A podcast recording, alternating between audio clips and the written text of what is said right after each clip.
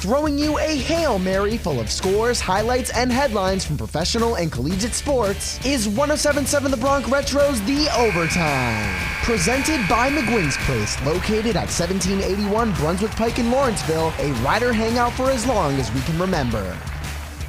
Welcome to another edition of The Overtime, presented by McGuinn's Place. This is Trey Wright with your daily fix on the wide world of sports. Starting with the NHL, free agency kicks off on Wednesday at noon Eastern Time, with the hottest player on the market being former Calgary Flames forward Johnny Gaudreau. Gaudreau, who played 12 seasons with Calgary, has been slated to either go to the New Jersey Devils, New York Islanders, or Philadelphia Flyers. Other big names on the free agency list are Colorado's Andre Burakovsky, Tampa Bay's Andre Palat, and more. Meanwhile, Evgeny Malkin has re-signed with the Pittsburgh Penguins after initially declaring himself a free agent. Malkin, a three-time Cup winner and team stalwart, signed a four-year extension with Pittsburgh with $6.1 million AAV. In the MLB, the Yankees fell to the Reds 4-3, blowing a three-run lead in the top of the ninth inning to fall to Cincinnati. The Mets fell to the Braves 4-1 in Atlanta, and the Phillies fell to the Blue Jays 4-3 in Toronto. Meanwhile, the Baltimore Orioles defeated the Chicago Cubs 4-2, winning their ninth game in a row and climbing to 44 and 44. This is the first time since 2002 the Orioles have won 9 games in a row, and the first time since 2017 Baltimore has a 500 record at any point in the season. Finishing with a few bombshells in motorsports, it was announced Tuesday afternoon that driver Tyler Reddick has signed with Michael Jordan's NASCAR Cup team for the 2024 season. Reddick, a two-time NASCAR Xfinity Series champion, currently still has a year and a half left on his contract with Richard Childress Racing, who was shocked about the signing.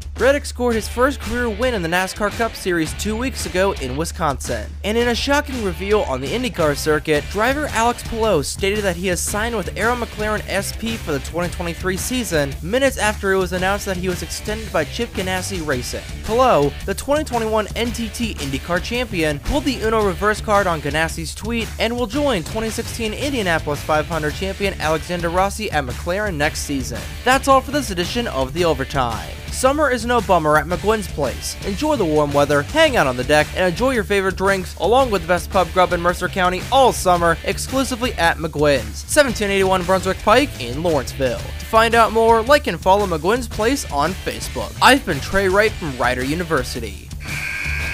That's the end of today's episode. But you can go into overtime by listening to any of our past episodes on your favorite podcasting platforms through our website, 1077thebronc.com slash overtime, as we get back to the classic hits of the 50s, 60s, 70s, 80s, and 90s, only on 1077 The Bronc Retro.